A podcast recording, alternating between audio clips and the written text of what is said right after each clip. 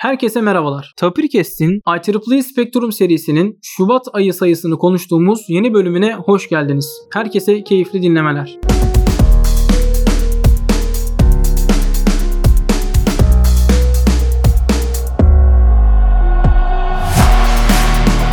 Halit hoş geldin. Hoş bulduk Mücahit. Bugün IEEE Spectrum serisinin Şubat ayı sayısını değerlendirmek için bir aradayız. Ocak ayında da konuştuğumuz gibi konuşulması öngörülen konular, gündemimizde olacak olan ve 2024 yılı içerisinde sürekli konuşacağımız konular arasında enerji, işte yarı iletkenler, yapay zeka, insansı robotlar gibi konuların olacağını konuşmuştuk ki bu spektrumda bizi şaşırtmadı. Birçok farklı, birçok yeni teknolojileri bugün de Şubat ayı spektrumu ile birlikte konuşacağız. Kapak sayfasına baktığımız zaman sayı içerisindeki enerji haberinin kapak sayfasına konu olduğunu görüyoruz. Ki dergi içerisine baktığımız zaman da enerji haberlerinin yoğunluğunu, batarya ile ilgili olan haberlerin ayrıca bulunduğunu, yoğunlukla işlendiğini söyleyebiliriz. Dolayısıyla girişi enerji haberlerini konuşarak başlamak istiyorum ben Halit. İlk olarak yine Ocak spektrumunda da konuştuğumuz gibi yenilenebilir enerji kaynaklarının sürekli gündemimizde olması, sürekli bunlar üstüne çalışıyor olmamız haliyle bu sektördeki haberlerin de karşımıza gelmesini sağlıyor. Burada Panasonic firmasının yapmış olduğu olduğu bir planı, bir çalışmayı görüyoruz. Güneş panellerini binalarda kullanmak için farklı bir yöntem izlediğini görüyoruz firmanın. Güneş panelleri şu anda bildiğimiz üzere işte geniş arazilerde, binaların çatı katlarında kullanılan bir enerji üretme yöntemi. Fakat Panasonic farklı bir yol izliyor. Farklı bir teknik uyguluyor burada. Buradaki tekniğin aslında adı binalara entegre fotovoltaik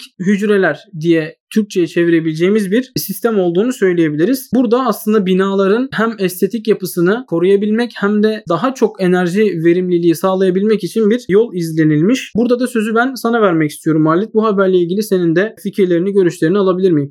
Tabii Mücahit. Panasonic zaten geçmişte de çok büyük bir firma. Zaten şu anda aslında yeniden bir kuruluş sürecinde benim anladığım kadarıyla. Bu projeyle birlikte aslında perovskit fotovoltaik malzeme denilen bir malzeme kullanılıyor ve bunu aslında test ediyorlar. Tokyo'da bulunan bir binada. Bu ürettikleri prototip 1 metre yüksekliğinde, 4 metre genişliğinde yarı saydam bir aslında malzeme. Bu malzeme cam korkuluk paneli aslında biraz onu andırıyor ve tabii şunu söyleyebilirim sadece cam korkuluk paneli şeklinde değil çeşitli e, şekillerde kullanılabiliyor bu panel. Örnek veriyorum binaların cephelerinde hatta hem enerji üretmek hem de yalıtım amaçlı kullanılıyor. Ayrıca tabii cam aralarında kullanılarak da hem enerji üretimini sağlıyor hem de ekstra güneş panelleri için ayrıca bir yer tahsis edilmemiş oluyor. Bunun dışında aslında bu teknikle birlikte bu çalışmayla birlikte verimliliği de hatta rekor seviyeleri çıkarmış denebilir Panasonic firması. Hatta %16 %17'lik deniliyor bu verimlilik seviyesine. Tabii ayrıca bu verimlilik verimlilik seviyesinin yanı sıra bir de düşük maliyetten bahsedilmiş. Bu düşük maliyetle birlikte aslında daha uygulanabilir, daha e, kolay bir şekilde pazarlanabilir bir ürün ortaya çıkartıyorlar. Zaten kendi Panasonic firmasının da ilerideki yani önümüzdeki 5 yıllık bir süreçte amaçları bu şekilde. Fakat bunun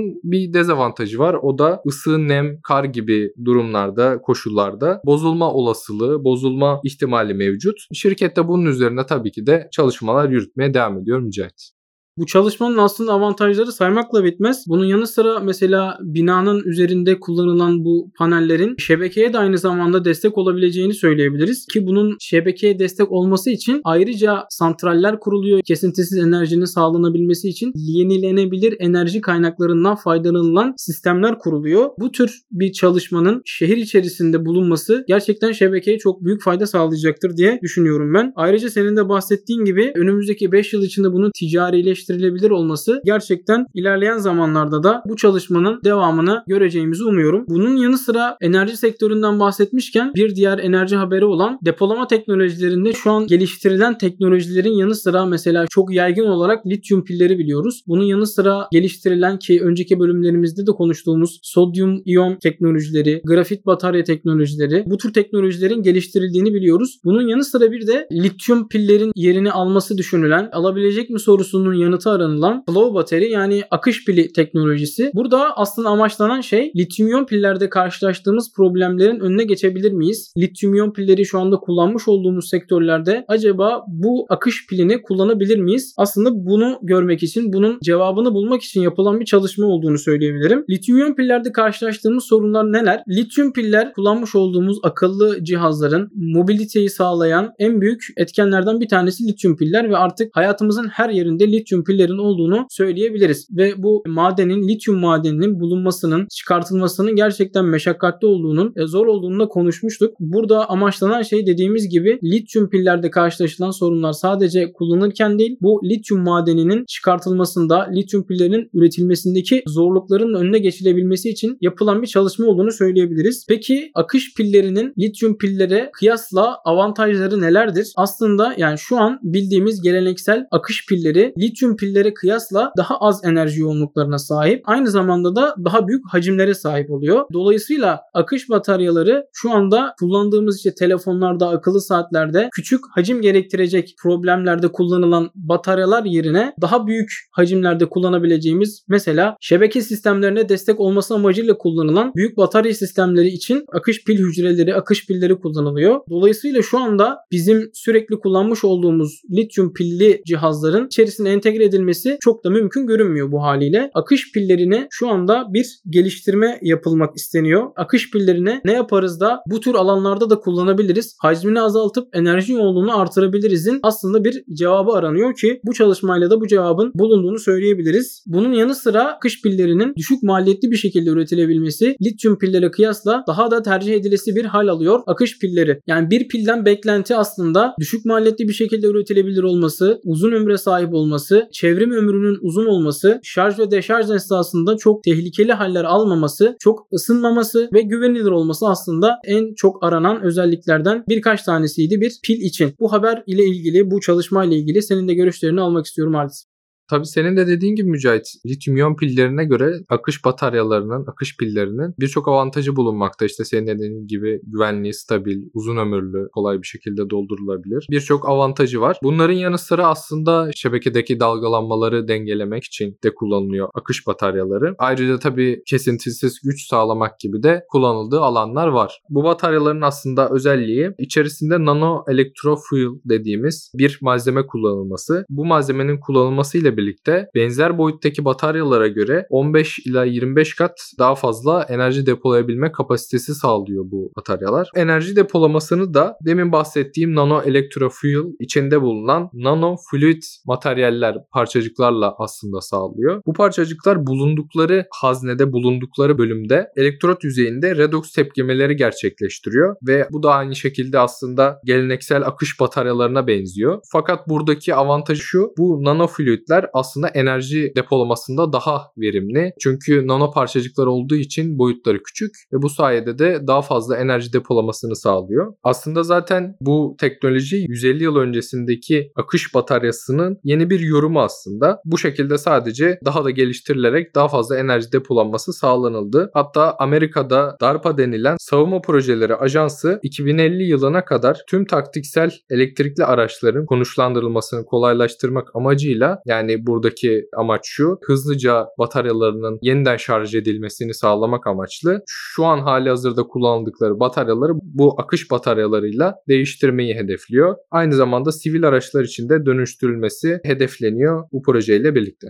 Ben biraz daha bu teknolojinin içeriğine girmek istiyorum. Şimdi nano parçacıklar deyince boyutların küçüldüğünü anlayabiliyoruz az çok. Peki içeride tam olarak ne gerçekleşiyor? Aslında akış pillerinin içerisinde sıvı elektrolitlerin olması lityuma kıyasla bir avantaj. Bu avantajı şu şekilde açabiliriz. Lityum pillerde şarj ve deşarj esnasında mekanik aşınmalar çok fazla oluyor. Fakat akış pillerinin içerisindeki sıvı elektrolit sayesinde ve nano parçacık tekniğinin de kullanılmasıyla birlikte akış pillerinin artık mekanik aşınmalarının çok çok az seviyede seviyelere indiğini söyleyebiliriz. Bu da hem çevrim ömrünü artırıyor hem enerji yoğunluğunu artırıyor ki senin de bahsettiğin gibi bu nano parçacıkların elektrot yüzeyinde yapmış olduğu redoks tepkimeleri yani redüksiyon ve oksidasyon tepkimeleri her elektrotta daha fazla elektronun nano parçacığın bulunmasıyla birlikte enerji yoğunluğunu artıran bir faktör aslında. Yani yüzeye düşen parçacık miktarının artması enerji yoğunluğunu artıran bir özellik katıyor akış pillerine. Tabii en başta bahsettik. Bu çalışmanın bu akış pillerini gemilerinin sektöre girmesi aslında çok da kolay değil. Çünkü şu an zaten hali hazırda lityumun üzerine çalışılan sodyum iyon, işte grafit teknolojisi gibi teknolojiler hali hazırda zaten çalışılıyor demiştik.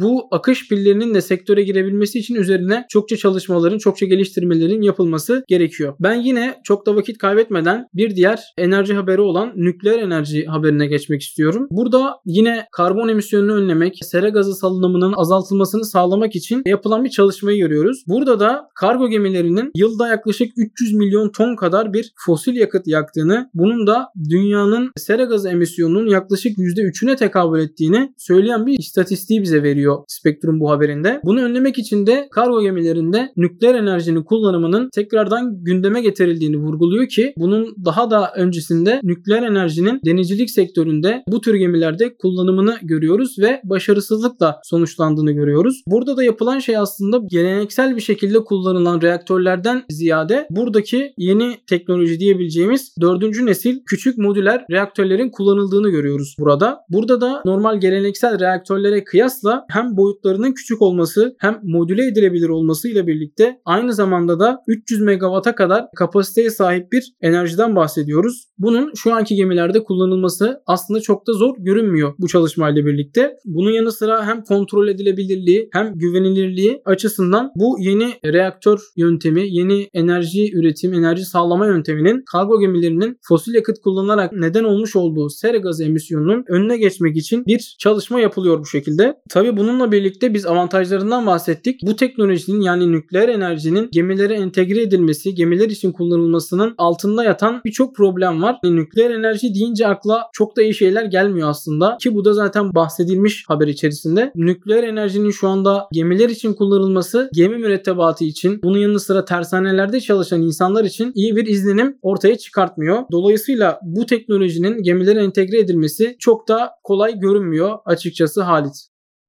Mücahit ben bu noktada şundan bahsetmek istiyorum. Senin de dediğin gibi birçok alanda karbon emisyonunu azaltmaya yönelik çalışmalar mevcut. Gerek elektrikli araçların daha da geliştirilerek ortaya atılması olsun, gerekse birazdan bahsedeceğimiz havacılık sektöründe olsun. Karbon emisyonunu azaltmaya yönelik, sera gazının salınımını azaltmaya yönelik çalışmalar mevcut. Şu an günümüzde çoğu gemi dizel yakıtla çalışıyor. Yeni üretilen gemilerde ise dörtte birlik kısmının doğalgaz, metanol gibi itiş alternatifleriyle inşa edilmesi bekleniyor. Bunun yanı sıra asıl konumuz olan nükleer itiş ile gemilerin hareketi sağlanıyor. Bu nükleer itiş günümüzde zaten hali hazırda donanmada ve denizaltılarda kullanılıyor ve böylece yıllarca yakıt ikmali yapmadan ilerlemesi sağlanıyor. Şimdi burada zaten bu projenin, bu çalışmanın amacı bu çalışmayı kargo ve yolcu gemilerine de entegre etmek. Bu şekilde zaten hem karbon emisyonu azaltılacaktır hem de aslında dizel yakıtların bulunduğu tankların da ortadan kalkmasıyla birlikte gemilerin içerisinde alandan kazanç sağlanması aslında amaçlanıyor. Tabii bu teknolojiyi kullanmak için çeşitli reaktörlerin inşa edilmesi gerekiyor. Şu ana kadar zaten hani son çalışma olan küçük modüler reaktörden yani SMR'dan bahsettik ama e, bunun öncesinde basınçlı su reaktörleri kullanılıyordu. Bu basınçlı su reaktörleri de bir buçuk yılda bir katı çubuklarının değiştirilmesi gerekiyordu. Fakat bu istenilen bir durum değil. Çünkü zaten yıllarca yakıt ikmali yapmadan ilerlemesi isteniyor. Son çalışma çalışmaya gelecek olursak zaten bu dördüncü nesil SMR'la birlikte hiçbir şekilde yakıt ikmali yapmadan ilerlemesi sağlanıyor. Bunun yanı sıra tabii birçok bahsetmediğimiz Spectrum'un bu haberinde geçen çalışma mevcut. Son olarak şunu demek istiyorum. Dördüncü nesil SMR'la birlikte aslında bu karbon emisyonunun azaltılmasıyla önümüzdeki 10 yıl içerisinde bir prototip oluşturulmasıyla da birlikte bu teknolojinin gerçekleşebileceğini düşünüyorum.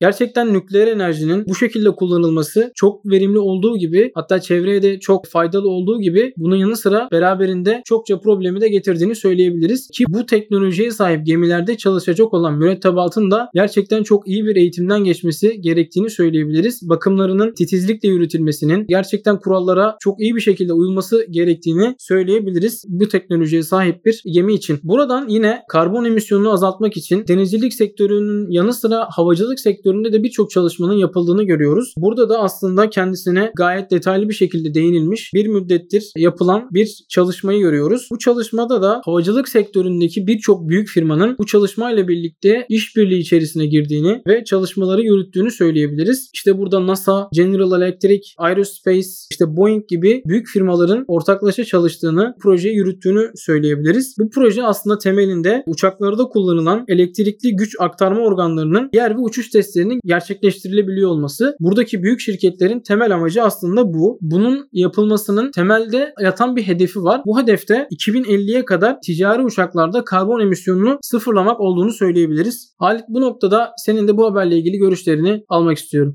Tabii Mücahit bu hedefin gerçekleştirebilmesi için hem uçaklarda hem de işletme sisteminde değişiklikler yapılması gerekiyor. Ve bu bunun için de büyük çaplı ve küçük çaplı şirketler senin de bahsettiğin gibi bir araya gelip ortak plan ve teknikler geliştirdiler. Bunlardan bir tanesi üretim esnasında karbon emisyonlarını emmek. Diğeri ise uçakları hidrojen, elektrik veya amonyakla çalıştırarak karbon emisyonunu azaltmak. Bu noktada NASA ikinci karbon emisyonunu azaltma tekniğini ya da planını devam ettirerek 150-180 koltuklu yani ortalama büyüklükteki bir uçağı hibrit elektrikli bir şekilde üretmeyi hedefledi. Tabii bu projenin yanında küçük çaplı projeler de var. Daha küçük çaptaki bir uçağı yine elektrikli bir şekilde üretmek hedeflendi. Bu peki nasıl yapılıyor? Senin de bahsettiğin gibi elektrikli güç aktarma organlarının ve tahrik sistemlerinin değiştirilmesi, elektrikli bir şekilde tekrardan üretilmesi. Tabii bu noktada elektrikli üretilen uçaklarda şöyle bir problem ortaya çıkıyor. Çok sayıda yolcu taşıyan okyanus aşırı uçaklarda yakıt verimliliği yani batarya verimliliği düşüyor ve bu şekilde sınırlı hale geliyor. Ve ayrıca bu proje ticari uygulanabilirlik açısından da zor. Çünkü pil depolama kapasitesi veya hidrojen yakıt hücreleri büyük yatırımlar gerektiriyor. Ayrıca tabii sadece yatırımlar ve pil depolama kapasitesinden bahsetmek doğru olmaz. Çünkü çok yüksek irtifalarda bu bataryaların da teknolojisinin değiştirilmesi edilmesi gerekiyor. Çünkü düşük basınç ve yüksek voltajla birlikte elektrik sistemlerinin çalıştırılması zor. Çünkü burada bahsettiğimiz tahrik sistemi 1 megawattlık motorlardan oluşuyor ve bu motora da çok fazla güç verilmesi gerekiyor. Bu gücün verilmesi için de çok ağır kablolar kullanılması gerekiyor ki gücün iletimi sağlansın. Mühendisler de bu duruma çözüm olarak bu kabloların ağır kabloların daha hafifleştirilmesi amaçlı yüksek voltaja çıkıyorlar. Fakat bu sefer de Paşen yasası ile ile karşılaşılıyor.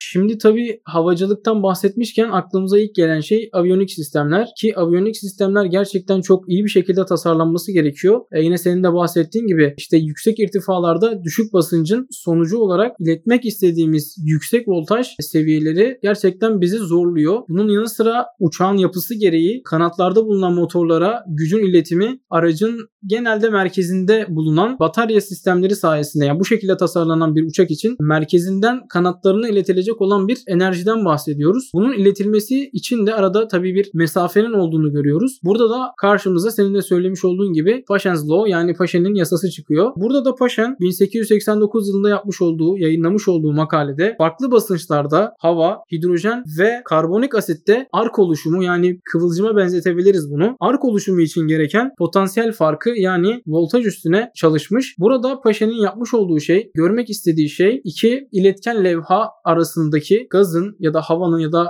her neyse oradaki malzemenin mesafe arttıkça uygulanan potansiyel fark arttıkça ya da değiştikçe ne şekilde tepki verdiğinin görülmesi aslında buradaki yapılan çalışmanın amacı. Burada yine geçen bizim de derslerde gördüğümüz işte diyot konusu içerisinde gördüğümüz işte breakdown voltage dediğimiz kavram. Mesela bunun için biz e, kırılma voltajı diyebiliriz diyotlarda. Mesela diyotlara belli seviyelerde ters voltaj uyguladığımız zaman diyotun reverse bir şekilde yani ters bir şekilde voltajı geçirdiğini görüyoruz. Fakat burada Burada breakdown voltajın kullanımı yani kırılma voltajının kullanımı biraz daha farklı. Burada kırılma voltajı ne seviyede olur ki bizim karşımıza ark çıkar. Burada Paşa'nın aslında görmek istediği şey ark oluşumu hangi seviyelerdeki kırılma voltajlarında meydana gelir. Belli mesafeler, belli gazlarla birlikte tam olarak aslında bunu görmek istiyor Paşen yapmış olduğu deneyinde. Yapmış olduğu çalışmaların sonucunda da birçok parametreyi, işte mesafeyi, işte gazın türünü değiştirip işte hidrojen uyguluyor uyguluyor. Karbonik asit uyguluyor. Normal havayı uyguluyor ve bunun yanı sıra metaller arasındaki metal levhalar arasındaki mesafeyi değiştiriyor. Bununla yanı sıra uygulanan voltajı değiştiriyor. Bunun sonucu olarak da Paşen's Law adında bir ifade karşımıza çıkmış oluyor. Bu ifadenin sonucu olarak da biz yüksek irtifada alçak atmosfer basıncı ile birlikte yüksek voltajı iletmek istediğimiz zaman bahsetmiş olduğumuz ark meydana geliyor. Bu da havada gerçekten çok tehlikeli bir e, sonucu doğuruyor. Bir de mesafe söz konusu bu ifade içerisinde. Kırılma gerilimi mesafe ile doğru orantılı. Yani mesafe arttıkça kırılma gerilimi artıyor. Yani uygulamamız gereken voltaj artıyor. Dolayısıyla mesafenin aviyonik sistemlerde yani bu tür elektrikli bir uçak yapmak istediğimiz zaman mühendisler olarak yapmış olduğumuz tasarımımızın Paşa'nın bu yapmış olduğu çalışmaya uygun bir şekilde ortaya çıkarmış olduğu bu ifade ile birlikte çalışmamız buna uygun olarak bir tasarım yapmamız, geliştirme yapmamız gerektiğini söyleyebiliriz Halit. Paşen'den bahsetmişken yine Paşen'in aslında bir diğer çalışması olan bizim de bugün Paşen serileri olarak bildiğimiz bir diğer çalışmasına da değinmeden geçmemek istiyorum. Bu da Paşa'nın yine 1908 yılında yapmış olduğu çalışma da çok da farklı olmayan aslında bu çalışmaya da ışık tutan bir çalışma olduğunu söyleyebilirim. Burada da Paşen serileri aslında ne anlama geliyor? Paşen serileri aslında nedir? Kısaca bundan bahsetmek istiyorum. Paşa'nın burada yapmış olduğu çalışma hidrojen atomunun kendi enerji seviyeleri arasındaki belirli geçişleri temsil ediyor. Bu geçişlerinde aslında biz Paşen serileri adını veriyoruz. Bir diğer deyişle hidrojen atomunun çizgi spektrumunda belirli enerji seviyeleri arasındaki geçişlerde ortaya çıkan elektromanyetik radyasyonu çizgi çizgi ifade etmesi olarak biz Paşen serileri sonucunu çıkartıyoruz ve şu anda biz buna Paşen serileri adını veriyoruz. Tabi bunun yanında Balmer ve Lyman serilerinden de bahsetmemiz gerekir. Bunlar da yine atomların yapılarını anlamak, atomik özelliklerini araştırmak için kullanılan seriler arasında yer alıyor. Bu haberle birlikte gerçekten fiziksel bir fenomeni de aslında burada tartışmış olduk Halit. Şimdiye kadar aslında ağırlıklı olarak enerjiyi konuşmuş olduk. Enerjinin depolanması ile ilgili olan haberleri, çalışmaları konuşmuş olduk. Senin de dergi içerisinde dikkatini çeken ve bahsetmek istediğin herhangi bir çalışma, haber varsa onlardan da bahsedebilir misin? Tabii ben de şundan bahsetmek istiyorum Mücahit. Özellikle robot teknolojileriyle alakalı bir haber vardı Spectrum'un bu sayısında. ChatGPT gibi yapay zeka araçları büyük bir sinir ağı alıp webten topladığı veri setlerini eğiterek talepleri karşılıyor bildiğimiz gibi. Aslında bu tarz dil modelleri soru yanıtlıyor, kod yazabiliyor ya da bizim isteklerimize karşı cevap üretiyor ve bunun gibi birçok alanda kullanılıyor. Peki aslında burada bahsedilen ana konu bu tarz yapay zekalar neden robotlara dönüşmedi? Edildi. Yani robotlardan kastımız evde kullanabileceğimiz örneğin kahvaltı hazırlamak için kullanabileceğimiz robotlara neden dönüşmedi sorusu aranıyor bu çalışmada. Bunun sebebi aslında yapay zekalar internetteki metin ve görüntülerle eğitiliyor. Fakat robotik çalışmalarda robotlar için yapay zeka eğitirken bu verileri kullanamıyoruz. Çünkü bu robot teknolojilerinde ekstra olarak robotik etkileşim verileri gibi veri setlerine ihtiyacımız oluyor. Tabi bu veriler ile robotların eğitimi çok zahmetli, çok uzun sürüyor. Bunun içinde aslında Google, Kaliforniya Üniversitesi gibi dünyanın birçok laboratuvarında hatta sayı da verilmiş haberin içerisinde 32 robotik laboratuvarı RTX denilen proje üzerinde çalışıyor. Projenin amacı veri, kaynak ve kodu bir araya getirerek aslında bu bol miktardaki veri ihtiyacını, veri setini karşılamak. Bu projenin ilk aşamasında aynı yapay zeka dil modellerinde olduğu gibi bir sinir ağı oluşturuldu ve robotlar farklı olsa dahi tek bir sinir ağından oluşturulan veri setiyle birlikte robotların eğitilebileceği keşfedildi. Projenin ilk sonuçları ise robotların anlam ilişkilerini yani bizim söylediğimiz bir cümlenin veya isteğimizin robotlar tarafından anlaşılıp onun karşılığı olarak bizim dediğimizi yapabilmesi ve bu bilgiyi davranışlara dönüştürebileceği gösterildi. Tabii yine bu çalışma bir önceki spektrumda da bahsettiğimiz gibi insansı robotların artık ileride hayatımızın içerisine tam olarak gireceği zamanları konuşuyorduk ki o artık ileride değil şu anda yavaş yavaş artık hayatımıza girdiler ve gelişerek devam ediyorlar ki burada da amaçlanan şey gerçekten rutin işte günlük yaptığımız işte kahvaltı hazırlama, işte meyve soyma, doğrama, tabaklara koyma gibi işlemleri bir robotun öğrenerek yapmasının nasıl olacağına dair bununla ilgili bunu gerçekleştirmek geliştirebilmek için yapılan bir çalışma olduğunu söyleyebiliriz bunun. Bunun yanı sıra değinmediğimiz üretken yapay zeka ile ilgili işte büyük dil modelleri ile ilgili ki büyük dil modelleri ile ilgili 2023 yılında yapılan çalışmaları değerlendirdiğimiz bilimsel ve teknolojik gelişmeler serisi altında konuştuğumuz 2023 ardından fizik bölümünde de bununla ilgili detaylı bilgilere, detaylı çalışmalara, gelişmelere yer vermiştik. Bu ve bunun gibi değinmediğimiz birçok çalışma yarı iletken alanında, yine enerji alanında, yine yapay zeka alanında, hatta fotonik alanında da çalışma olduğunu görüyoruz spektrum içerisinde. Bugün yoğunlukla enerji sektörünü konuştuğumuz, enerji sektöründeki gelişmeleri, depolama sistemlerini, iletim sistemlerini konuştuğumuz bir bölüm oldu Halit. Ben katılmış olduğun için teşekkür ederim. Ben teşekkür ederim Mücahit. Herkese iyi haftalar dileriz.